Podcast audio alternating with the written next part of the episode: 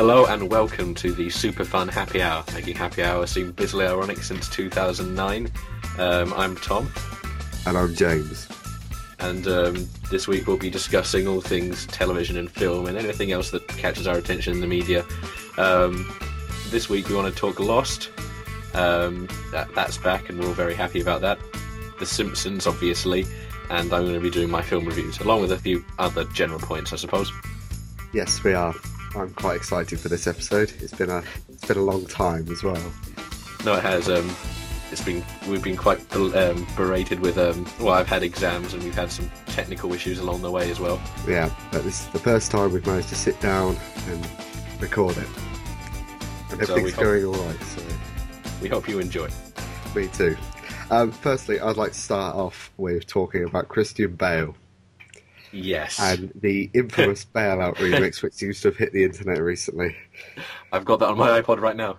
I've got it on my phone. It was my ringtone, but it's now my alarm ringtone. So every time I get up in the morning, I hear this. Do you want to trash your stage? Just trash your stage, and it's brilliant. um, God, God bless him. Yeah, um, I've listened to his apology as well, and I, I, am convinced. I like him. Well, I did. I, I felt sorry for him, and I've been on his side ever since I heard it because I'd get a bit annoyed if someone kept coming onto my set while I was trying to shoot a scene. Hmm. I mean, it's the same thing if you were like a mechanic and some idiot came along and started messing with your tools. You'd get pretty pissed off with it. So, Yeah, I mean, you know, there's no dancing around it. Christian Bale has been known to be a bit of a hothead anyway, yeah. so maybe he shouldn't have reacted in the way that he did too much. But it's understandable-ish. The problem I have, in fact, the one thing that sort of made me laugh about all this was um, the fact that apparently he was filming a very emotional scene at the time, and when you, well, the thing is, this is Terminator 4, and you know, even that at the height of emotion probably didn't deserve that kind of, you know, rant by Christian Bale. I'm, I'm not sure just how emotional a scene in Terminator 4 can be. Yeah, I agree. Um, I mean, I don't remember any sort of emotional scenes in the second one, and I sort of was too bored to pay attention in the third one. So, As a film critic, I'm ashamed to say I actually haven't seen any of the three Terminator Oh. films. it, uh, the, well, you know, you get those defining films which you must see. Yes. I think Terminator 2, you ha- everyone has to see, but you have to watch the original Terminator to get it. But No, I've heard, I've heard terrific things, but um, it's it's on my it's on my um, generic film rental service. LoveFilm. Yeah, okay, sorry. I, you know, I've, I've been used to listening to radio, so I know they can't name brands occasionally. It's, they're not going to send us any DVDs, so you know Yeah, unless we pay for it. what are they going to do? Sue us for mentioning on the internet? okay, that okay, that's fair enough. Fine. Um, so yeah, um, they'll be put on my LoveFilm list as soon as possible. Excellent, excellent. Um, so God bless Christian Bale because he's actually, um, I think, it's one thing I love about the internet. You get something quite serious like that, and someone's just added a techno beat over it, and it's become hilarious and bring brought joy to everyone around. To be So- fair, it was very very well mixed. It was, it's fantastic. There's a couple more on YouTube which just don't compare to that one. It was No, abs- it's absolutely fantastic. And I've been using the phrase "me and you are done professionally." Oh no, same here. I, I said that. I've been using that a lot. Um, so yeah, that's um, anyone who wants a bit of fun. Um, go onto YouTube and just type in "bail out." I'm sure it'll be the first one up there. If not, I will provide a link for you in the um, in the blog, so you'll be able to go on that and uh, have a look for you. Sure. Very kind of you, James. Yes. Right, right. Shall we get on to Lost? I think we should move on to Lost. Guys, where are we?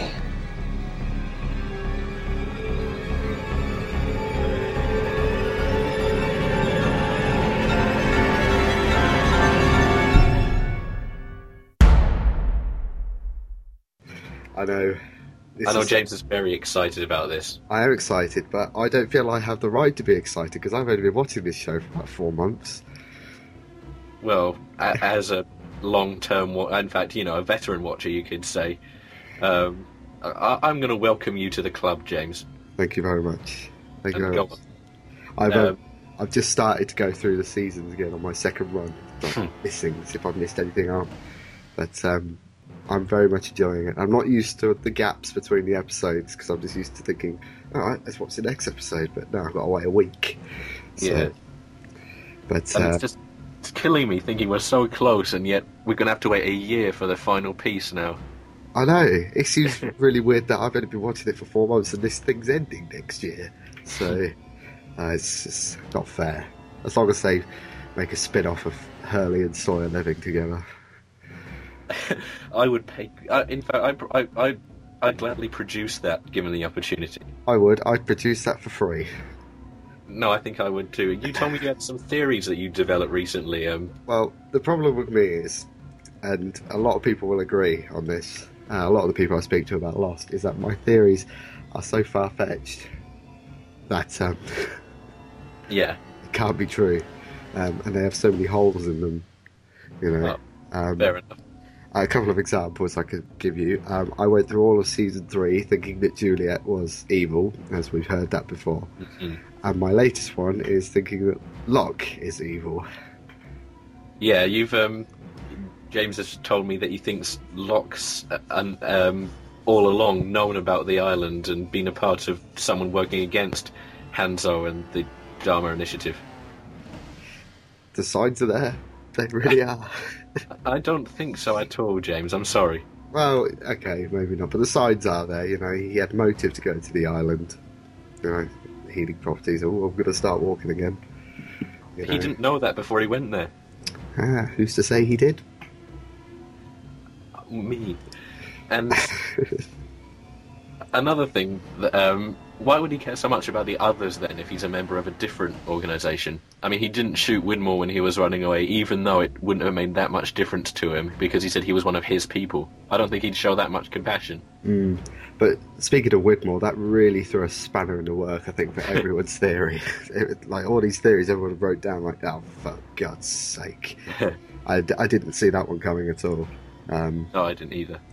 But uh, yeah, I admit that the Locke being evil theory might be too far fetched, even for Lost. So it was uh, a, it was concocted in a conversation about Lost, which something cool sprung to mind. So I'll leave it at that.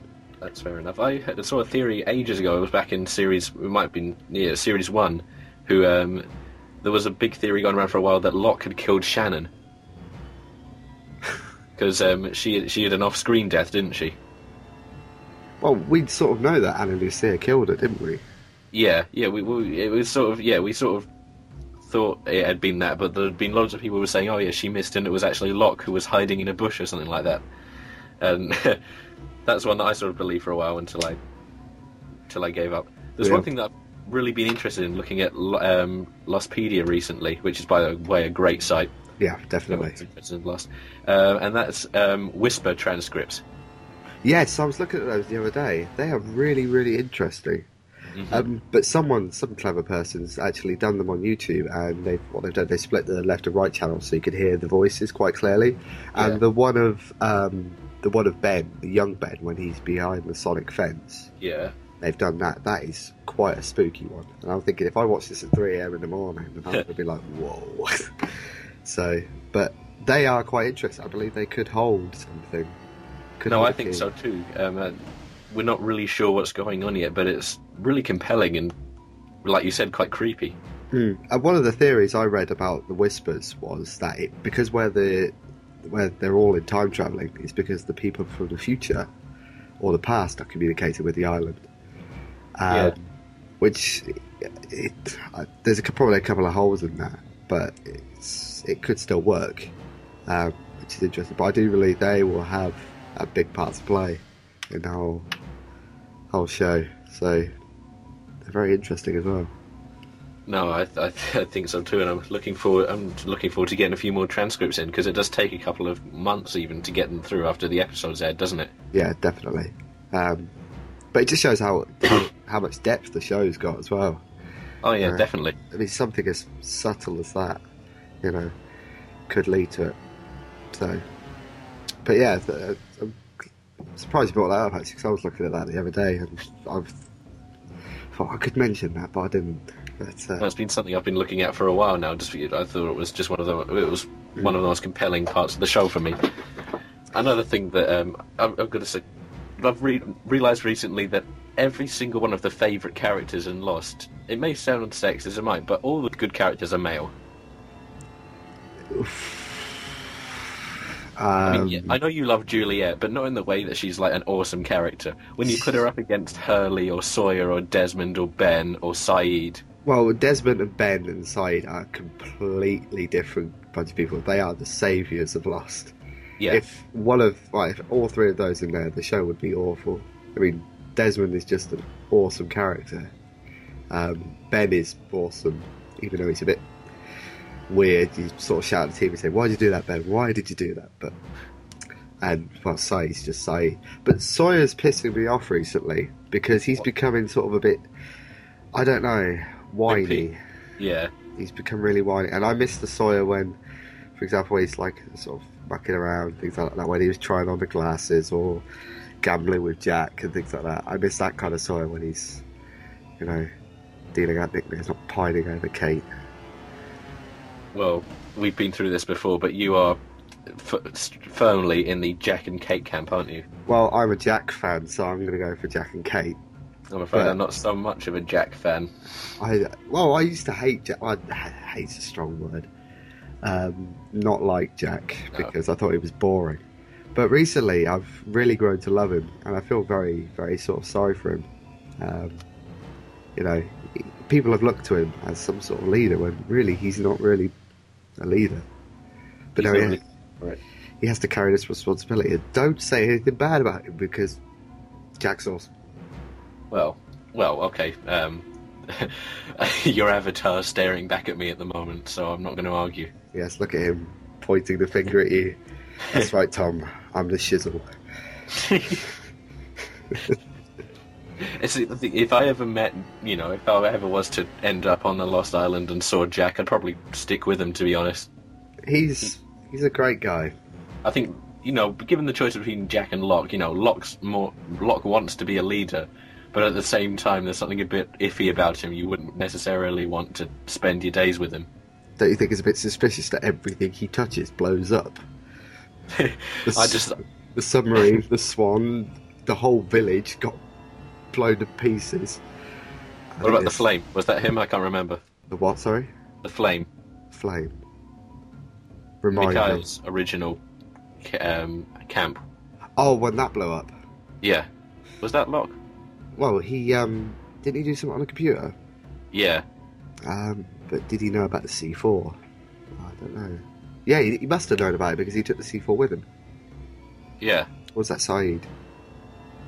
I can't remember. I think it was Locke who took the C4 with him, so he must have known. Maybe. See, that theory about Locke being a bit sinister has sprung He's up again. sabotaging the island. He's sabotaging the island so the others are like can't go. I'm not. No, I'm not going to go into that because Okay. it's, it's a silly theory. Although then again, oh no, he wanted to pre- push the button. Wait, was it him who didn't want to push the button, or him who did want to push the button? It was He- him and Jack. He wanted to, didn't he? Yes, no, because had- it was it came down to him and Eko, didn't he? And Eko was trying desperately not to get him to push the button, Hmm. but he did. And of course, he said, "I think I may have been wrong" or something like that. yeah. But um, for the record, actually, that scene when the swan blows up, that is probably one of the best scenes I've seen in Lost because that was so intense. I was watching it on the edge of my seat. I was like, "Oh my god!" so that was one of my favourite scenes I think in the whole show. Um, but yeah, but I don't know. There's something odd about Locke. You know, for a guy with his intelligence, you'd think he'd have a bit of common sense. I don't know. Well, it's impossible. It's impossible to predict what's coming in Lost. So I think we just have to go with it for a while. Uh, definitely, I think Oh, that's Daniel Faraday, another outstanding male cast member. fantastic. But uh, two things I've got wrong with Faraday. Okay, Okay. one, the tie is really annoying me now. I'm like, take oh, I like it. It's it's indie like- and cute. I like it, but a- also, this is my impression of Faraday. "Ah, but talking like this and, I'm like, he just mumbles all the time. Uh, yeah, my friend, um, um, pointed out something about me and my friend were talking about Lost, and we Yeah. were just doing it in the style of Faraday talking, just like, and we just noticed that that's all he does. He's like the bumbling mad scientist, and like, so I, I well, I, I like I like that. I mean, you- well, they've all got their sort of speech things. Jack can't talk without sounding deep voiced, intense, and out of breath. Desmond always sounds slightly angry. I miss drunk Desmond. Oh, Good me too. Wasn't he He's- fantastic? He's become a bit sort of bit wiser now. He's sobered up, but when he was drunk, he was fantastic. As soon as I saw it, I thought, "I'm gonna like you. Who are you, brother?" I'm like, "Yes, yes, Desmond." I can't even try to do his voice. It just it upsets me every time I can't do a Scottish accent. Yeah, brother. I, I can't really do it either, but you know, um, Locke's a bit the same as well. He's a bit out of breath. He's like, but um, oh yeah, they have got their own little personality in their voices. You know, I I'll think, tell you carry one on. character that I really hate that uh, my friend loved from the beginning, and I just never got into. And to be honest, I hoped would come to a sticky end in Jughead was Charlotte. Um, I've got no opinion of her. I didn't like her when she came in, and I don't really like her character. Um, I, I just think I, I think killing her off would have been the best choice. Not just because I don't like her, but like you said, maybe Faraday's a bit bumbly and a bit weak. Wouldn't the death of his loved one really fire him up? Yeah, I think definitely. I mean, when he came on the island, Faraday came on the island. You know, he was the first one in, and he was sort of like really sort of quite macho and everything. It's like, Yeah. yes, I'm, I'm gonna do this and do this, even though he was lying about it. He's like, I'm gonna do this. Um, but now he's sort of got these feelings for Charlotte. He's sort of like, a mumbling man. so it's like I can't talk right when she's around. Um, He's so, like he's like a cross between Woody Allen and Kif from Futurama. yeah, yeah. Which is is Woody. But, um, speaking of the other, the, the, the four scientists who came on the island, I'm quite liking Miles now. oh, me too. I, He's, I, he's like the comic relief now Hurley's gone off the island. he's a wonderful bastard. He is a bastard, but I think he's going to know something as well. He's got a big part to play coming up because we, the big, like the four at the moment, well, three because Frank's sort of gone and we haven't seen much of him. Charlotte hasn't really sort of established herself yet. Um, Yeah. But well, she's, I don't think she's going to, to be honest, because she just kill her off. Uh, but Faraday's got this big thing because obviously Miss Hawking is Faraday's mother. Oh yeah, definitely. Definitely. There's, no doubt. I could bet my left leg on that, and if it doesn't happen, I will rip my left leg off and beat myself to death with it. You know, what, I, I was going to say I actually developed that theory immediately after seeing the first episode. When did I, I think I was about that time I saw it too. Yeah. Um, I sort of thought, thought, you know, there's something a bit odd about sort of Faraday because in the constant he went back and saw Faraday and he was talking about time travel, and then you've got this other woman, this other British woman, or whatever, who sort of like got this time travel connection. So I thought, hmm, you know, it's not something to do with Desmond, but it's not can't be Desmond, so maybe it's Faraday. But when I saw Ellie and how they sort of recognised each other, well, not rec- sort of looks familiar. That Yeah. was when the link was sort of made, and I thought, yes, there's something, something there, and I'm, I'm damn sure of it now. And there's one more thing that I um, that I noticed. Um, this girl Teresa, that um, Faraday put in the coma. Yeah, Um, she has the same name as Boone's nanny. uh, I think it's a coincidence. Well, you say that, but the thing is, like, I've been talking to people, and in, Lost, there is no That, coincidences. that is true. I was about to say And there is no such thing. There's also there's also been like people analyze. You know when Locke had that vision of Boone covered in blood. You remember that one, the really really creepy vision in series one. Yeah, That was on honestly that screwed me up for days. That one. but um, remember Boone repeats the word Teresa falls up the stairs. Teresa falls down the stairs. yeah. Maybe something to do with time travel.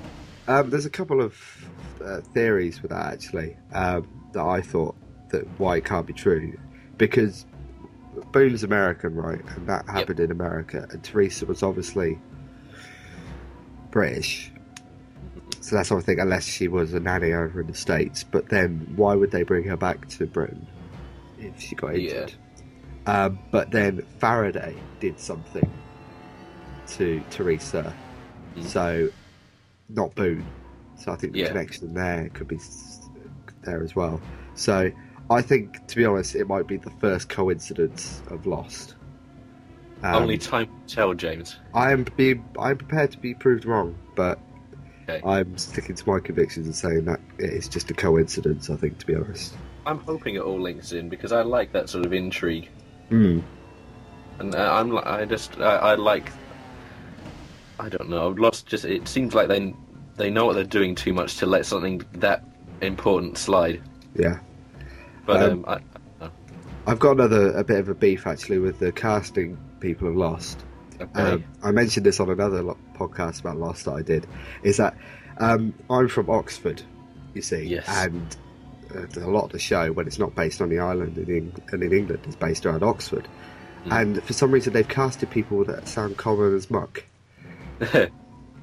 like that. yes. the woman uh, that's looking after Teresa, she's got a very, very heavy Cockney accent, and so's the so's the maintenance guy that comes in as well to, into Faraday's room. He's got a heavy Cockney accent. I'm not thinking people from Oxford don't speak like that, you know. So uh, that's that's one of my major beefs with them. I think really they should have taken more care of that, but it's a minor quibble. I think. Maybe maybe it's just a coincidence, James. There's no such thing as a coincidence in Lost, Tom. Okay, fair enough. They're obviously prejudiced against you Ox- Oxfordians. Yeah, they thought uh, Oxford the bastards. They're always beating Cambridge in the boat races. Tommy had our revenge. Yeah. well, But um, let's not get into that because I'm a Cambridge boy. we're an Oxford boy, you see. Got I know. Support, support the locals. we ought to hate each other, really. Oh, yes, we do. Oh well. Speaking Um, of which, that was a lucky escape you had on Sunday. What happened was- Oh, oh, the West Ham Man United game. Yeah, yeah, yeah. Well, when you got a class player like Ryan Giggs, there's no such thing as a lucky escape. Ryan Giggs is probably my favourite player outside West Ham's team. That was a fantastic goal as well. Mm. Truly magnificent goal. This is not talking about Lost, though. Okay, I'm so I'm sorry, but I've got into football again, and oh, I love Upton Park. How many times have you been? I'm sorry. How many times have you been to Upton Park? Um, I had a season ticket um, for the 2005-2006 season and 2006-2007 season. Oh, awesome. So, so you got to see Carlos Tevez play this, then, surely? Oh yes, I did. Was oh that pl- that player amazes me. I was there at the Bolton match when he scored those two magnificent goals, and then um, I, oh, I was there all through, you know, our our renaissance when we were at the bottom of the table, and then managed to stay up finally. I like how Sheffield United are still going on about that. Like, drop it. Come on, just drop it. You went down. You didn't score enough points. Drop it. But um, you know, even if Tevez didn't score at the end of that, at the end of the Man United game, at the end of the season, Sheffield United would have still went down anyway. So No, it's true. But uh, anyway, moving on from that, that was just a quick side note. Um, yep. shall we do some more Simpsons? Um, I just want to stay with Lost for a second. Okay, go go ahead. Um, I'd, I'd, um, I would like your sort of, I don't know, a bit prophetic this one actually. How do you think it's going to end? oh God. Um, Like, for example, not- what I mean is that like series one was them dealing with themselves being stranded on the island. Season two Yes. was finding out what's actually going on. Season three was this big thing with the others, and season four was you know dealing with Widmore and the mercenaries. Season five is how they're getting back to the island and why it's Yep. travelling. What do you think season six will boil down to? I think season six is going to boil down to once they're back on the island, Mhm. just, just you know, just what needs to be achieved. I mean, why are they going back? How are they going to stop these time shifts, and how is everything going to be resolved? Yeah, definitely. Oh, I wanted to run a theory down by you. Okay. Uh, my friend came up with the grounds for this theory, but I sort of built onto it. Okay. Jack Yes. murdered Locke. Yes. Okay. Let, um, Can I explain? elab- Right. Okay. Think about it. Um, Jack went to commit suicide yes. while looking at the article about Jerry Bentham, which is Locke. Mm-hmm. Okay. Jack swore to Locke that he would kill him next time he sees him. Jack has tried to kill Locke before with the gun, but it had no bullets in it, or it jammed one or the other. You know. Um, and plus, he seemed quite sort of sorrowful and a bit sort of depressed and I don't know what's the word, um, regretful. at his funeral and everything like that. Um, and he has a motive to go back to the island uh, to make everything right, to make up for what he did. I like it. I, I, I like it, but that would mean that admit that would mean admitting that Locke's really dead, and I think it's a trick. Yeah, because that's also another theory that I've got that the spider that well The killed Medusa spider. yeah, In that very, very forgettable episode. yeah the air quotes that killed Nikki and Paolo um, has got something to do with Locke being in that coffin. Um, I've got to go with one of the theories, but I don't know which one yet. No, um, I'm not sure yet either. But uh, I love Lost. It's an amazing show. It is. It is brilliant. It is amazing, and unfortunately, I've sort of um, I've been watching Heroes since it first started, and recently I've just become so disillusioned. It's just. Hmm. It's not the show it set out to be. I've never ever ever watched Heroes. It's well, it's, it's you know, it was set up by this guy who um, he's. It was initially set up by um, a friend of um, J.J. Abrams actually. Yeah, and wanted to make a show that was more fast paced than Lost and sort of to you know eliminate the mistakes that Lost made. And they pulled it off for the first season. And ever since then, they've sort of I, I think they've self indulged. Mm. And more recent, in fact, this most recent episode, all the heroes have been on a plane which has crashed. Oh, haven't heard that before. was on an island, time travelled, no, I'm all, afraid all these not. mysterious hostiles. but you, you can see sort of maybe what they want to achieve with that. There you go. That's how season six is going to end. The heroes come along and save all the losties. What a finale! That would be The ultimate kick in the teeth. strange to say the least. It'd be the ultimate kick in the teeth for the people that have sort of stayed with both shows until the end. Be. You know what I'd like to see? Scrubs is ending this year. Why not sign up some of the cast for season six of Lost? That'd be great, actually. JD, JD turns the turns Bounty the Island. That would be fantastic. That'd be absolutely brilliant.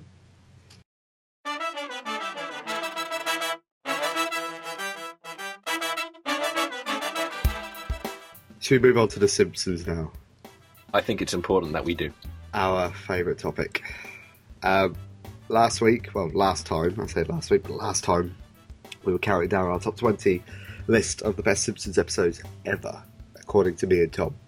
Um, at number 20 was Team Homer, 19 Separate Vocations, 18 Homer's Enemy, 17 Mount Springfield. At number 16 was season 3, Flaming Moe's. Flaming Moe, a terrific episode. And I watched this last night, I believe. I watched So- it last week as well, so I think we, we brushed up on it really. yeah, I'm quite up to date with this one. So, um, I love this episode because I like seeing Moe and Homer together. No, same here. I think Moe, Moe's earlier, the earlier episode. I think Moe needed to have earlier episodes, if you know what I mean. Yeah, I saw a Moe-centric one a couple of days ago on Channel Four, which was a more recent episode and just doesn't do his earlier character justice. no, no. I, I think in it's sort of the newer episodes, he's become like, well, how do I explain it? He- In the newer episodes, he's still pretty much the same personality, but they've sort of made it more obvious that he's a really sort of seedy character. Mm. But in the earlier episodes, you know he's a seedy character, but they don't make it quite as obvious. Some of the most terrific lines. Oh, it's fantastic. it's fant- I can't remember the exact line, but when uh, him and the um, the bartender were sleeping in bed, and she says, "I was just thinking of Homer Simpson," and he says, "No, I was just thinking of someone else." I thought that was just typical Moe, just absolutely fantastic. But um, I like uh, Flaming Moe's because it's got a lot of great gags in it, especially the one where um, Homer's reading the paper and suddenly he closes it and sees Maggie all made up and just throws the paper and says, That's it, I'm out of here. Yeah. That's absolutely fantastic. Um, that's, thinking about it, that's brilliant. Um, See, those were the days when they didn't dumb Homer down too much either. No, He was the he had, he had some really great one-liners that would throw away, but you know, still made him out to be someone who was pretty on the ball sometimes. and I think also it's a chance for the writers as well to. It was going to be central around a, a bar or a pub. Um, Yeah. Around a bar, so they've got to throw in a few cheers gags. I liked well. the I liked the Flaming Moe's theme. Yeah, me too. Flaming Moes. I'm gonna have to find that song. I think it might be buried on one of the CDs somewhere. If not, it's probably on the internet somewhere, or I can rip it from the DVD. So, um, but yeah, I, it's a great episode. Um, Uh. and also, I like um, Bart's reaction to Mrs. Krabappel when he's brought the alcohol in. I brought enough for everybody. Oh yeah. Getting the fact that you know he's going to serve it to underage people. He's just, I brought enough for everybody. Um, but yeah, that's a great. I that episode. I think for me, season three is my favourite season overall. I'm gonna have to watch some more season three actually. I'm going through the season now. Actually, um, I've got it paused on what episode was it? Homer Alone when Marge goes to Rancho Relaxo. That is a terrific episode. It's a good episode. Package so Barney sleeping on that shell. Yeah. also, he's talking about the omelets. I'm making with two kinds of cheeses. Ah. yeah. the sooner we get her out of it, the sooner we can have omelets. so, uh, uh, Flaming Moe's, great episode. yes. Uh, number 15, stay with season 3, Bart the Lover. One of my. It's it- actually it's the first episode. It's the first Simpsons episode I ever watched. Really? Yep. Wow, that's a good episode to first watch it, I think. Yeah, I think I think I think so. It's the one that's it stuck with me as well. The one scene that sticks with me forever and just the one I love is um, when they're giving Bart ideas on how to break up with her through the letter. Homer and that PSI. Three simple words: "I am gay." Oh no, Dear- that's Lisa. Dear baby, welcome to Dumpsville. Population, you. I thought, how insensitive would that be? I mean, I don't know if I if I was going to be dumped and I got that letter. I'd, I- well, actually, I- I'd laugh at it now. Yeah, I give them points for the reference. Simpsons reference. I'm like, you know, I like The Simpsons. You let me down in the best way possible. But if I didn't know The Simpsons, I'd be quite upset. Um, but I like that episode as well. I like um, a lot of the Bart centric episodes. It sort of sees a different side to Bart. Mm. In much of like a lot of the centric Simpsons episodes do, they sort of discover a, a different side to each character. And um, yeah, but uh, pulling a nasty prank on his teacher, and he ends up regretting it. Oh, um, I just want to say um, one thing. Uh, my friends and I were discussing Simpsons a couple of days ago, and I've got a good question to ask you. Go on. Your favourite Simpsons episode based in a foreign country? in a foreign country, Yes, Bart versus Australia, no question about it. that's exactly what I said. That episode has got so. In fact, that's not even on the list. Oh no. That could be a very honourable mention, but that it's got some absolutely, truly magnificent lines in it. Um, Oh no. off the top of my head, the bit where the the guy's talking to um, what's his name, um, Tobias's dad. Oh yeah. Um, uh, What is his did he name? ever get credited? I don't know if he got a name. Yeah. Bruno Drunst, Dr- Drunston, that's his name. Bruno. Okay. And uh, he's talking to the president of Australia. And he's sat there in a rubber ring. Right, mates, what's a good word? Just- that's absolutely fantastic. Um, yeah, that's my favourite Simpsons episode set in a foreign country. Well, I'm, I'm obviously going to agree with you. And um, I just I love the Hut style lawyer that they had there as well. Um, you know when he's doing the negotiation negotiation on the phone. Oh, yeah. It's agreed then. We have one candy, two candy apples during the negotiation. Okay, Okay, two, one candy, one caramel. That's it, yeah. and also, when Marge does that speech and everything's Oh, yeah. like, uh huh. So it's so she won't be allowed in phone again. Brilliant. It's like the ultimate kick in the teeth. You think they're finally going to peacefully resolve it? No. but um, it's quite an insult actually to Australia. They do mock the country, um, but I think in a sort of a, a nice way, really. Mr. Simpson, please. Disparaging the boot is a bootable offence. Fantastic. You call that a knife? This is a knife. That's not a knife. That's a spoon. They just And think they're all like to be low class drunks. I noticed Yeah. as well in the House of Parliament, everyone was holding a Foster's as well. Uh, they don't even serve Fosters in Australia. But to my knowledge, it's brewed over here. I think that's a really horrible stereotype. That's fantastic. The big, the big Foster's can comes up. Something wrong. it's all in good humour, isn't it? It's all in good humour. Yeah. Um, but moving away from that, Bart the Lover, Okay. great episode. Oh, yeah, terrific. One of the best from season three. Um, number 14 on the list, the final one today. I could talk about this episode forever because it's fantastic. The Last Temptation of Homer. I'm a, I, I love it, and I think it's a great episode. The problem with me is I've seen it way too many times. I've seen it lots of times as well, but I can't get bored of it. It's one of those episodes which I could watch any time, any place. I just There's one. There's one thing. There's one thing in the episode that just makes me laugh every time, and it's really throwaway. and It's like it doesn't even have a part in the. You know, it, the episode could very well do without it, and I'm not really sure why it's in there. But it's just really funny. It's when they're at the conference and someone just shouts, "No more Chernobyl!" go to hell. Throws the brick. Throws the brick. Yeah, it's like got a brick set on the desk just for that purpose. But um, And, it's got and obviously the solar power guys who must who they muscle in on the solar power guy. yeah, that, that's a wonderfully dark but brilliant bit. But the A plot's brilliant. Obviously, Homer uh, being tempted by the fruit of another person, and um, to coin a phrase or a song, I won't go there. And um, Bart becoming a geek or a nerd, his worst nightmare being re- realised he becomes a nerd. Today we're doing a lot of upper work, body work on Bart. Today, let's pound his kidneys. Um, I also love the bit just when he looks in Milhouse's glass and just goes, "I'm a nerd," and Milhouse just looks back and goes, "So am I." how many times must he have looked in the mirror and realised? you know, until he looks at Bart and thinks, "I'm a nerd." but, um, I think it's quite. I think it's quite uh, funny actually because Bart is now on the same level as Milhouse because Milhouse is quite nerdy, Oh yeah. um, but Milhouse doesn't get that close with Bart. You think those two would be the one who's bonded together? But it seems to be Bart and Martin, Prince. Are you a fan of Milhouse? Uh, yes. Because the, the one episode, I think he has a, he, he has his standout episode in Summer of Four Foot Two. Yes, that's fantastic. when they're playing the game, the board game, the dating game. But I guess the one that looks like Milhouse. he looks like you, Poindexter. you, you got a friend, you got the dove right here. Stand up for yourself, Poindexter. Homer's complete insensitivity for Bart's friend. It's just. And also just the bit where he just goes, "So what did they say? Are we cool with them? No, they must have seen you."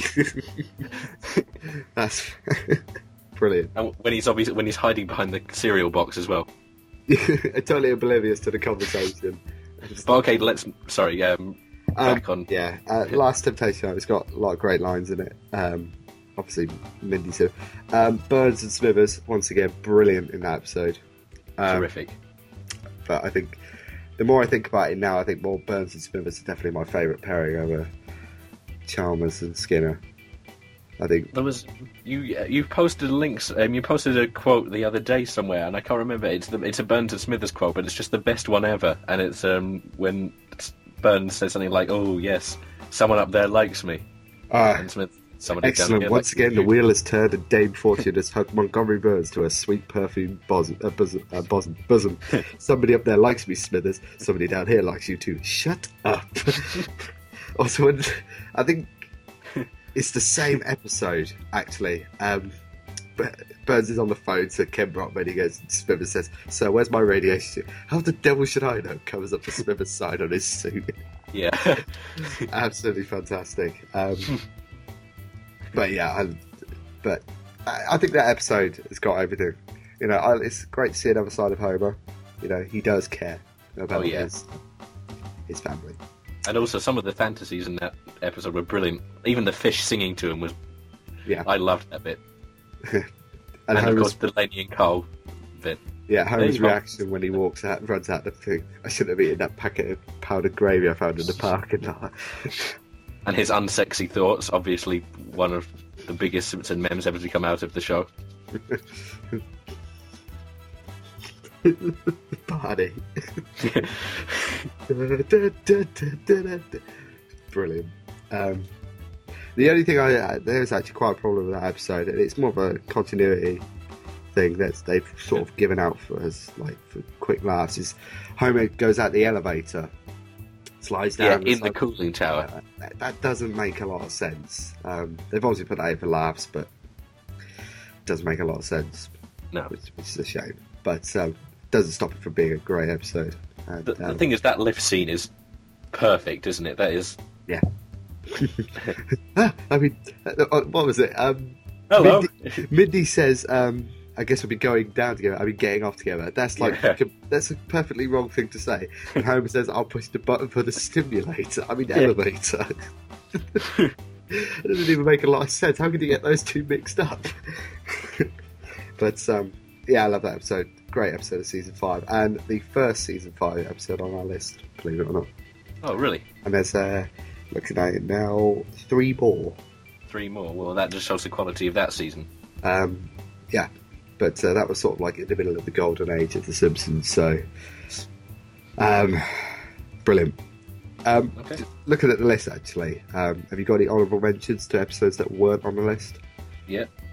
Um, um, I, do, I actually don't know. Um, the one that one that I can remember, I think th- we haven't we haven't we've got one Treehouse of Horror I think on there, have we? Treehouse of Horror five. Yeah, Which is obviously the best one. Mhm. But um, I, I, I really like most of the Treehouse of Horror segments. yeah, me too. I think it is the only part of the show where it's you know they can just do what the hell they want because it doesn't really affect the Simpsons world, and they're just doing it for laughs. So, um, I probably agree with that. So, And but other than that, no, I think we've made a good list, and I don't want to go against obviously Bart versus Australia. Yeah, definitely. Um, okay, well, uh, next time we're going to be covering Homer's Phobia, uh, Treehouse of Horror 5, and Homer Badman. So, reasons, Three to, excellent ones. I'm looking forward to that. yeah, reasons to tune in, Yes. as if you needed one. Yeah. Ha ha ha ha. Right, moving on now. Uh, Tom is here with some movie reviews, uh, one new and one old. I believe today you are reviewing the latest cinema release, Frost Nixon. Yes. Uh, directed by Ron. He did do it, directed, didn't he? Ron Jeremy directed it. Ron Jeremy was a Howard. porn star. What am I talking about?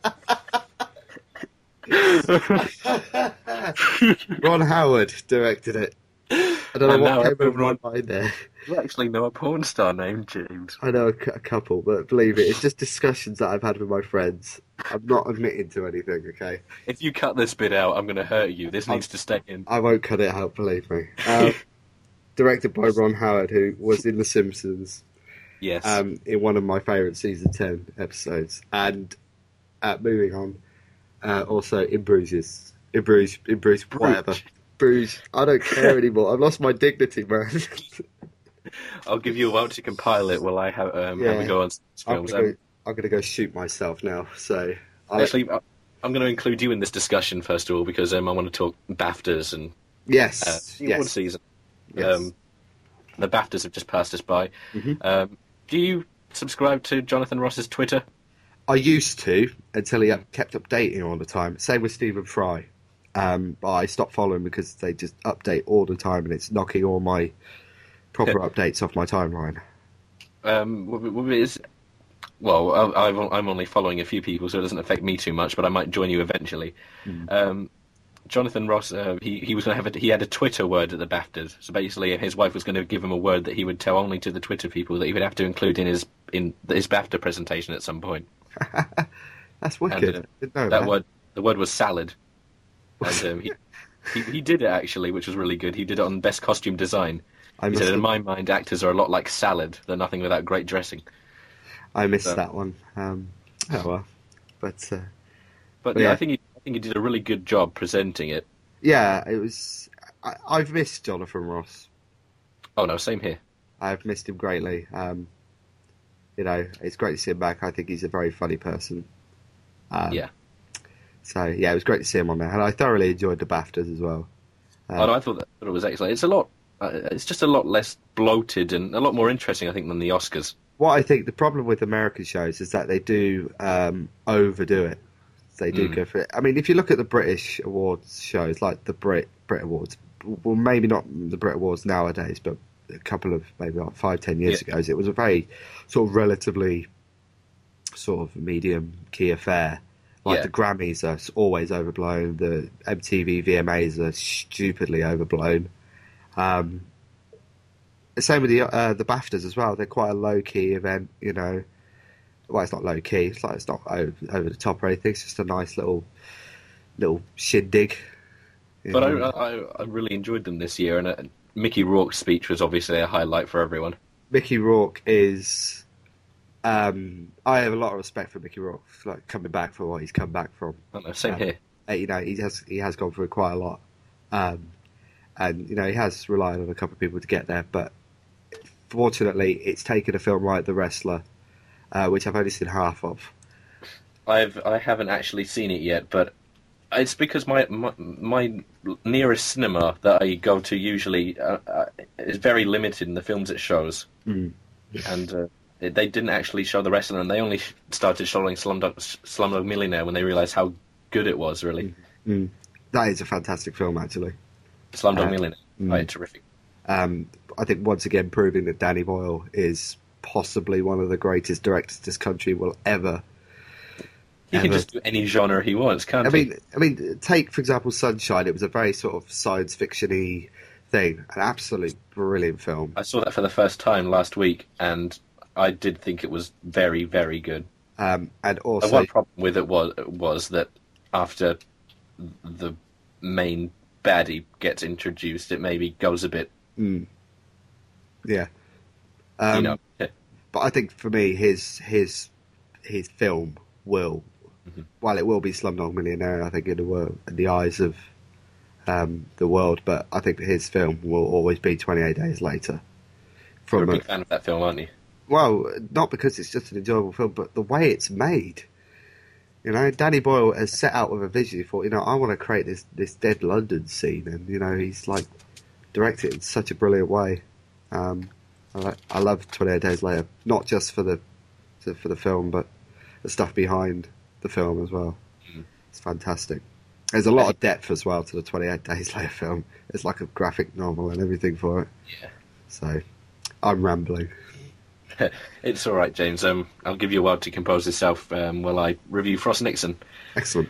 Um, Frost Nixon is um, a new film. Michael Sheen and Frank Langella. Um, Frank Langella's up, actually up for a best um, best actor award in the Oscars and was nominated for the BAFTAs, and he thoroughly deserves it. It's great. It's absolutely amazing, actually, the way he managed to portray Nixon. Um, actually, I want to start off by saying um, these two films, Frost Nixon and In Bruges, these are the only two films that I've given 10 out of 10 to in my um, film reviewing history um, in about six months. Mm-hmm. These are my only two 10 out of 10 films. Um, so reviewing them both to, um, today is quite special for me.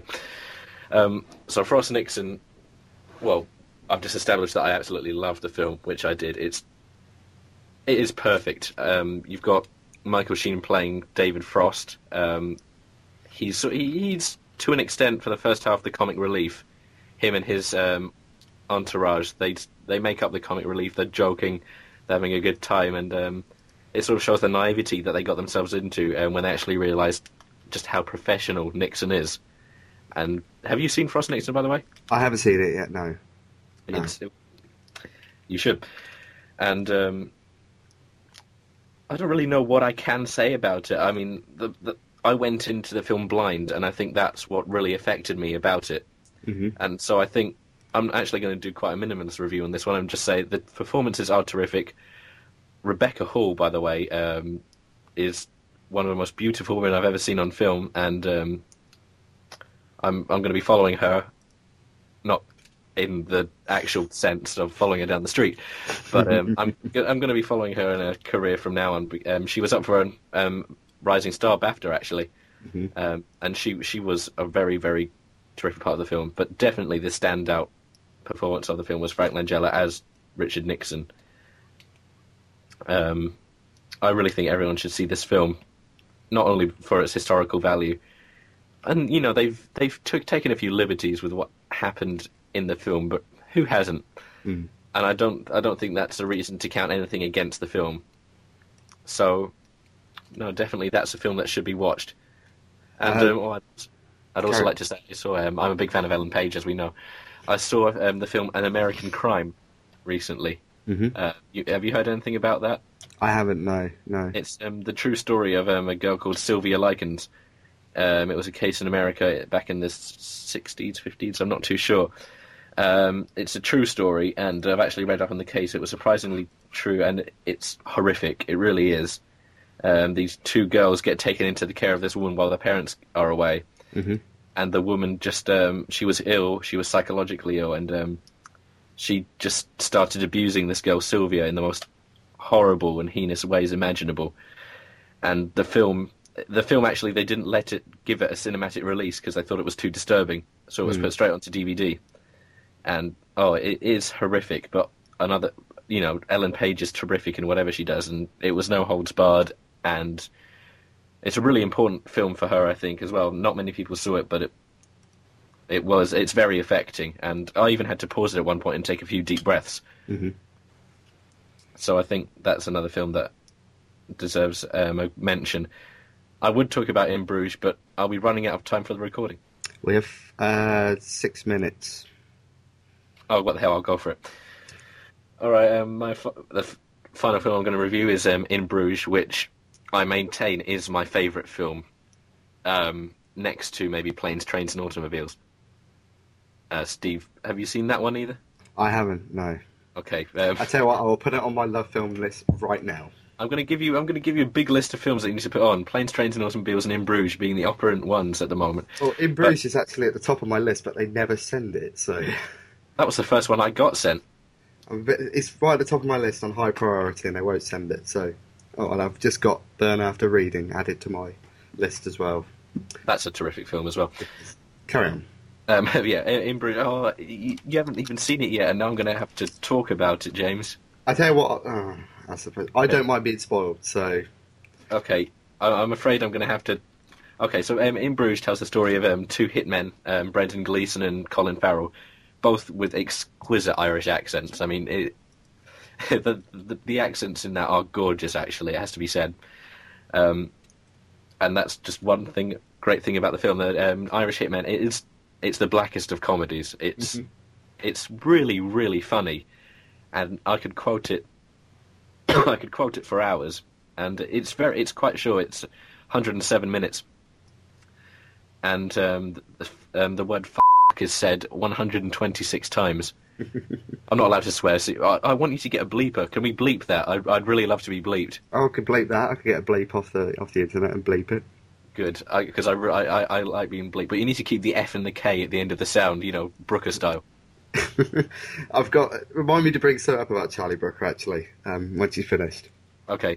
Um, so yeah, um, the word is said 126 times. Um, it's an average of 1.18 um, per minute, and um, you know you'd think at that point it would sound crass or horrible, but it, it's the way they do it, and I, I I did think it was terrific. Actually, um, I had a gripe with the Oscars for only nominating it for one award Mm. because I actually um, I drafted it for four more awards. I would have given um, I would have nominated it for best soundtrack. hmm I've got the soundtrack actually, and it it's incredible. It really is. It's beautiful. It, it's just short pieces, but they it's done so well. It's got one of the most tragic piano pieces I've ever heard. It's wonderful, and um, I would also gi- um, given best supporting actor nods to Ralph Fiennes and Brendan Gleeson hmm both absolutely terrific in the film. I think Colin Farrell was superb as well, but maybe not. He wasn't the best actor in it. And also, I would have obviously drafted it for best film. In Bruges, I don't really know what to say about it. I just love it so much. I don't think my words can do it justice. Um, the best, the best thing about it is this relationship. The fact that these guys, both of these guys are hitmen, and they they're just the nicest guys you could ever wish to meet. I mean, you know, nothing's wrong with them. They don't seem affect. They don't seem hard bitten. They don't seem horrible. They just they're just enjoying their holiday in Bruges. um, one more than the other, obviously. Ralph Fiennes as Harry Waters, who's sort of um, he's the you know the boss, you could say, hmm and he's terrific in it as well. He has some great lines, and um, he's the fury of the piece as well. And once he gets into Bruges, the whole thing descends into some sort of mad chaos. And the, oh, it's the the way the film shifts so quickly. You've got this wonderful multi-layered story of tragedy and comedy, and it's almost Shakespearean in that sense. But it's Colin Farrell and Bre- Brendan Gleeson just going about Bruges, swearing and being funny for the first while. Then this midget is introduced. Um, um, as ridiculous as that sounds, and you know things things start to get a bit darker. You find out why actually they are they are in Bruges, and what you know what's actually going to be happening. hmm And the whole thing sort of takes on a new meaning. Oh, and the one thing I absolutely loved about it was the allusions to um, what's going to happen in the future. I mean, if you if you watch the film all the way through, then watch it again, and just see how many times like certain things are hinted towards, or certain things are done to make you realize what's going to happen at the end of the film, or how things eventually play out. hmm I'm not going to say too much about that, but um, there's a few ones like, um, for instance, the midget says to them he he invites um, Ray and his girlfriend for a drink, and they kindly decline, and he um, then says in another life, hmm and um, in the next scene he promptly dies. So it's um, it's things like that, and um, it's just hinted at all the way through the film. I don't know what else I can say. I absolutely love the film, and every everyone, and I mean everyone, needs to see this. Um, it's not for the, it's not for the people who maybe read the Daily Mail or complain to Ofcom. well, it's not. It's um, it's it's the most un PC film I think I've ever seen. I mean, there's um best bits um is when they're sitting in the cafe, they're sitting in a cafe planning their day, and Brendan Gleeson's character says to Colin, they're going to go out, and um, Colin Farrell's character says, you know, um, I have a feeling that what we're going to do today involves a lot of culture. Brendan Gleeson says back, well, we'll strike a fine balance between culture and fun. And well, what Colin Farrell's character then says at this point, it shouldn't be funny, or you know, it shouldn't be. It doesn't even make sense, and that's the beauty of it. Just because what he says is so ridiculous, it actually makes it funny. So he says, "We'll strike a fine balance between culture and fun." And um, Colin Farrell, as a character, said, um, "Yes, well, I have a feeling that the balance may tip in the favour of culture, like a big black girl, um, like a big fat black girl on a seesaw opposite a dwarf." and it's just things like that um, that sort of they define his character and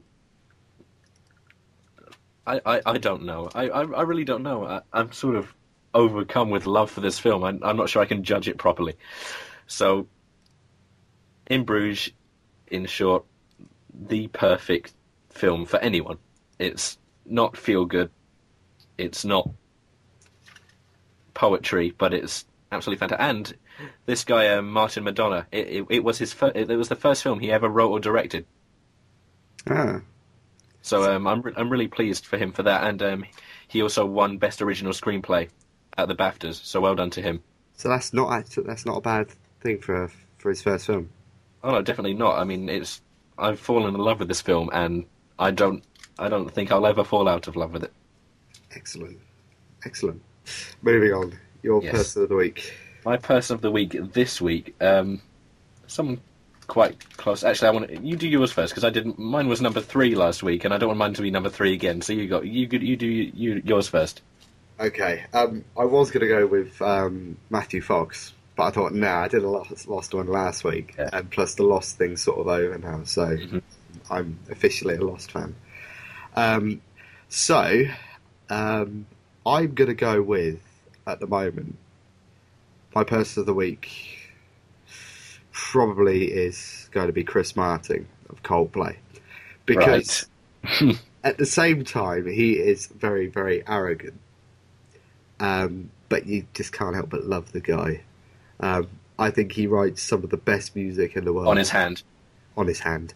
And but um, someone pointed out to me the other day that um, well, not the other day, the other week, um, that most of Coldplay's uh, lyrics rhyme. Um, and they said it'll probably spoil the songs for you, but you know it's actually quite a knack to make everything rhyme in a song and still make sense. Yeah. Um, but I was watching an interview with uh, Chris Martin, and um, he said something quite arrogant, really, that's sort of like kind of like defaming Coldplay in a way, that saying that they aren't the best band in the world. And he kind of said, you know, uh, the interviewer said, um, "What? Who do you think? Uh, let's talk about being the best band in the world." And he goes, "Well, you should call up U2 then." and I thought, Chris, just for once, be modest and just say that Coldplay are the biggest band in the world at the moment, and there's no denying that. Um, but there's no doubt about that. That Viva La Vida or Death and All His Friends is a wonderful album. It deserves every award it gets, and it deserves all the all the praise that it gets. It's one What was my your reaction to the um, plagiarism claims? Oh, load of rubbish. Yep. Absolute load of rubbish. It, for one thing, it doesn't sound that familiar at all. I think So- the, the maybe the in you know the first few bars Yeah. maybe sound slightly similar, but honestly, that's all I can hear. Yeah, that's probably as far as it goes. I think, uh, you know, it's always going to be the same. If someone makes a big record and it gets popular, you know, that's always going to be the same way. But that is sort of like denying the fact that Viva La Vida is a, a truly brilliant song. It's Um, terrific. And I can't praise that album enough, and I can't praise the band enough. And I've, I've got Chris Martin to thank for that, so he's my person of the week. Okay. On to yours. Um, my person of the week is someone that, um, well, it's quite fitting because you actually introduced me to this person, and um, it is the wonderful Charlie Brooker. Ah, yes. Um, I've subscribed to his Twitter feed, and you know he he doesn't do it as regularly as some, but every one is a joy, isn't it? I have uh, one of his one of his ones um, saved as a favourite actually, um, and he's basically what he was doing was he was doing uh, making up new words to add into this uh, new age dictionary that describes um, new things, and it was uh, called disaster movie. It was a noun. It was a motion picture about a man wanking so mani- uh, manically. His apartment, whatever. His his apartment block collapses, killing thousands. And that actually, honestly, made me laugh out loud so loudly that I had to favourite. Um, but Charlie Brooker is a, a god. He is an absolute god. Anyone who hasn't seen Screen Wipe should, because it doesn't get the attention it nearly deserves, does it? Well, there's no excuse to not miss it now because they've started showing them on BBC Two. It's ended on BBC Two, but Oh. they um, obviously the next series will be shown on BBC Four and then repeated on BBC Two. So there's no excuse now. It's just it is a perfect show, you could say. Mm. It's low budget, and some some he's not everyone's cup of tea. I mean, sometimes I wonder if I'd like him as much if he wasn't pre-approved by people around me. If you know what I mean. Mhm. Because there's certain things that he does, for instance, wanking over Dot Cotton, which maybe aren't in the strictest sense tasteful. But at the same time, he he just does it so well, doesn't he? Yeah, definitely. and he, he is he writes so well. He's he's he's so smart. He's so articulate, and um, I hope to be half the journalist. I I, I, I hope to be half the journalist um, personality he he is, or he Definitely. ever could reach. Um, stay with that as well. I thought uh, uh, his work Dead Set, which was shown over Halloween on E4, Mhm. um, that came under a lot of bit of criticism that I read that it was too slow play paced and there wasn't enough character development and stuff like that. But at the end of the day, I don't think Charlie Brooker is that kind of writer. He is someone who who makes a comment on today's society and things like that. And at the end of the day, Dead Set was just a, a, a basically a three hours just saying that Big Brother is always there and it turns everyone into zombies. And even though when the world ends, everyone will still care more about Big Brother. And that was shown at the end of Dead Set when they were Yeah. all the TVs and all that. And he's done that in a very, very clever way. And I think Charlie Brooker um, is, he's my god, really. Oh, it's, uh, he needs to be prime minister, really. yes. There's Well, a- are you, a- Capricorn? No. Oh, good. So you won't get punched. Hold on a sec. There's actually a song on uh, YouTube by a band called the Attery Squash. I I've don't know if I seen said this. Yes. I've seen this. Charlie Brooker is right about everything. And let's be honest, he is. If you haven't checked it out, I'll put it on the blog. Um, Please do. It's an absolutely amazing song. it's a brilliant song. Someone's wrote written a song about Charlie Brooker, and oh, I will put it on the blog and make sure you that, that you can buy it as well. You can buy download, so make sure you buy it. It's a fantastic song. Charlie Brooker, God bless you. Right. and Ah. Number number, one. one. Number one. Um, go on, Ed, you can go. All right. Um, as a change this week, and we're going to go. We're going to throw you a bit of a curveball, and um, number one this week is Ellen Page. Yes, yes. Um, what can we say about Ellen Page? I'm not really sure. To be honest, I'm not that much of a fan. No, I've I've only really sort of got into her recently, and Yeah. I got I got into her the night before that, and the night before that, and the night before that. So You know, if she ever listens to this, she's going to be really creeped out. I love you, Ellen. Stop it! I love you. Stop it! Shut not up! as much not as much as other people maybe, but I still love you. You're not. Well, you're not number one in my girls list, but you're top three. If I ever have, a, if I ever have a foursome, you can come in. You've no, just you've ruined all credibility for this show. Um, All credibility, James. It's just gone out the window with your desperate murmurings to a Hollywood actress. I'm so sorry, everyone. I've turned it to But- Friday, haven't I? You've done. Ellen Page is like a wonderful person. Really, yeah, you're kind of creeping me out now. Sorry, sorry, I will stop. It's all right, but um, well, she she is an absolutely terrific actress, isn't she? Yes. And even even in some of her worst films, um, I don't. Well, like people have said, it's not that she does bad films; it's that she does films where the roles maybe require that extra bit of work, Mm. or where she's actually really interested in the characters. And maybe if the overall film isn't too good, so be it. Mhm. But she she is always praised for her roles, and no matter what she's in, she's never acted badly, Mhm. and that's a really good thing. and, uh, plus, like- and plus, she's gorgeous as well. Oh, she is. Um, Is she's got that natural beauty that actually, I'd say she's got that innocent look about her, and I find the innocent look quite nice. Oh no, definitely, definitely. I mean, she she she does look very young for a twenty-one year old, Yes, she's 21. twenty-two, soon. Yep. Well, I'm 22 before she is, but yeah, if she wants to come to my birthday party, she can. Would you stop it? Sorry. I'm trying to pick her up over this podcast. Hey, Alan, how you doing?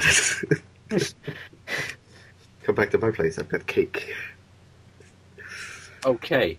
But um, yes, I think we should end that bit there. So Ellen Page, number one. So number three, uh, Chris Pine of Coldplay. Number two, Charlie Brooker, and number one, Ellen Page. Just to be different. Something I want to quickly bring up, Okay. just quickly. Uh, Scrubs. Scrubs. We, uh, we we talked about this in depth last time, but I just want to quickly brief, um, briefly mention this. We've had a couple of episodes since then. Um, the JD and Elliot train is moving along quite nicely. Yes. Um, but uh, I want to make a comment about um, where are all the characters going? What do you mean? Where are all the characters going? Well, we didn't see Turk for two episodes. I know. I. Uh, what is going on? I, I presume it is a cost cutting measure. But Why Turk? And why two episodes? I know, but um, it's a shame, really. Um, Although I did, they did do it quite well with um, using Katie as a messenger between her and um, between JD and Turk. mhm. um, I thought I thought that was quite nice. and Ed has been fired as well. You're very happy about that, aren't you? I was very happy about that. I had a very, very horrible dislike for him, um, and I'm glad he's gone. The one thing that I really, really liked was just at the beginning of that episode um, when she um, goes up to JD and he goes, "What have we? What have I told you? Never interrupt an attending while he's hitting that." it's fantastic. And also, just, just just when she just says in that really serious voice, "Doctor Turk liked the picture you drew of him. He never saw himself as a deep sea diver before." Uh, the one thing that was missing though was um, uh, Denise. Yeah. Oh yeah, it- she's she's she's been gone for a while too, hasn't she? Yes, I was I was quite disappointed, really. You She- like her, don't you? Yeah, yeah. She's got that sort of feisty charm about her. She had a terrific line actually in one of the episodes I saw where she just she says, "I don't like you calling me Joe," and he goes, "What? Too butch?" And she goes, "Oh no," he goes, "What?" And she goes, "Oh, it's too butch." You know, I like banging dudes. yeah. JD just goes, "I hear that's nice." Fantastic. Um, so yeah, uh, Scrubs is moving along quite nicely. Um, it- it'll be ending soon, sadly. We've got uh, halfway there, are we? Oh, wait, uh, we've it's into the second third now. Oh, okay. Um, and one thing I do want to mention, I wrote it down. I've just looked at it because I meant to mention it when we were talking about Lost. Kate off island in the present day is a lot more hotter than she was. I'm I'm I'm disagreeing with you. I I think on island Kate is much nicer. Incorrect. No, I think no, no, no. You like Claire on island, don't you? Oh yes. ah, Claire. Right. But uh, Uh, but um, you know, it's just her accent's quite annoying sometimes. Get away from my baby. you made her sound like a character from EastEnders. She probably was. probably where she is, in the East End. Um, Sorry, I Right. just ruined Lost for everyone. She's in the East End. Anyway, yeah, she is in the East End. um, I think that's it. I think, to be Right. honest. Well, for now, I'd just like to say something before we sign out. Okay. and that's um, if you're listening to this at home, and well, you know wherever you're listening to this, and maybe you haven't enjoyed this episode, maybe you have, but you should always remember that James confused Ron Howard with a porn star. You can live in, with that memory for the rest of your life. Yeah. For, for fun. My dignity went out the window when I said that. I can't believe I said that. I really you- can't. When you compared a Hollywood treasure to a seedy, horrible porn star. in in his in my defense as well, he's like the biggest porn star going. But I guess that's no excuse. To be honest, That's I- I- absolutely no excuse. And, that is fact- not, and that's not a statement about me either. I don't spend all my time at home looking at pornography. and that's all we have time for. Yes, yes. um, I think that will be it. Uh, next time, um, we don't know what we're going to be discussing, but we will be running down more Simpsons. Um, Tom will have a couple more uh, movies to review. I expect we should be talking about something that happens, like the world ending. Maybe, maybe. Actually, I want to. We should do some um, Frost Pegg Wright soon um, films soon. Yes, yes, because well, I'm a massive fan of them. Um, Shaun the Dead Oh, so am uh, I. is my favourite film. Really? Either that or 28 Days Later. hmm um, couldn't toss it between. Then again, I do like Back to the Future. I was watching that the other day on TV. I was like, oh my god, I forget how good this movie is. 1.21 gigawatts. Oh, that is that is my gripe, James. I'm sorry, English people who use the word movie. You're ruining our language. Yeah, I have a problem. You see, I have a, a tendency to Americanize my words. I mean, I've been told off on several times because I say I'm going to the store when I said I'm going to the shop. I say I'm going down to the store. Mm. Um, I spell a lot of my uh, words with a Z, uh, an S. Yeah, that. Oh, that's the spell checker on Firefox is constantly berating me for trying to spell words correctly. Oh, uh, you have got the Great Britain version, haven't you? I guess so. I don't. I don't know what I'm doing to be honest. The worst one I remember. I'm sorry. I'm going off topic here, but I'm sure people will appreciate this. In um, in my second year of school ever, just in primary school, I remember reading um the word colour in a book without it, the U in there, Mhm. and I just I just wondered at that point, has there been a typo? What, what's going on? Have I been spelling it wrong? It honestly it fucked me up. Oh, God bless you. Yeah. Um, if you want to get in contact with us, um, because apparently, according to our stats, we have 11 subscribers after the first 11. podcast, which I think is pretty good.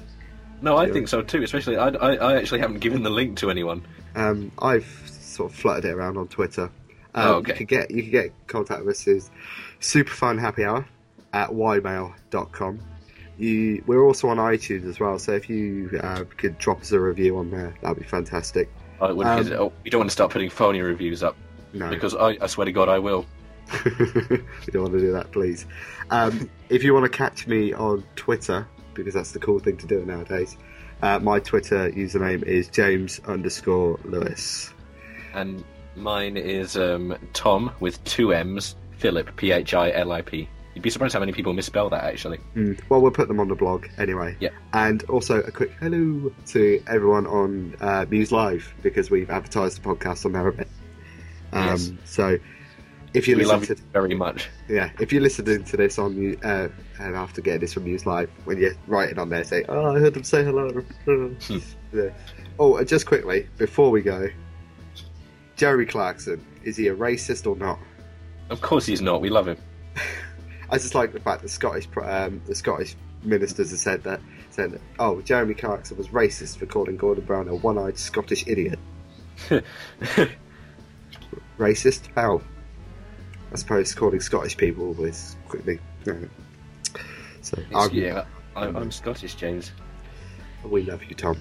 Thank you. Tom, I share half my heritage with Wales, and we all know what they're famous for. Yes, yes, we do. Um, leeks. No, shagging sheep. No, I, I, I know. I was trying to be. I was trying to be adorably naive, but you've ruined it now. Uh, see, Ellen doesn't go for that kind of thing. Would you? I think we'll end it there. Thank you I very much uh, for listening, and uh, we'll see you much. next time. The gap will be slightly less between the next episode. We'll make sure of it. Thank you very much, and we'll see you in two weeks' time. Yes, good night. Or Good night. goodbye.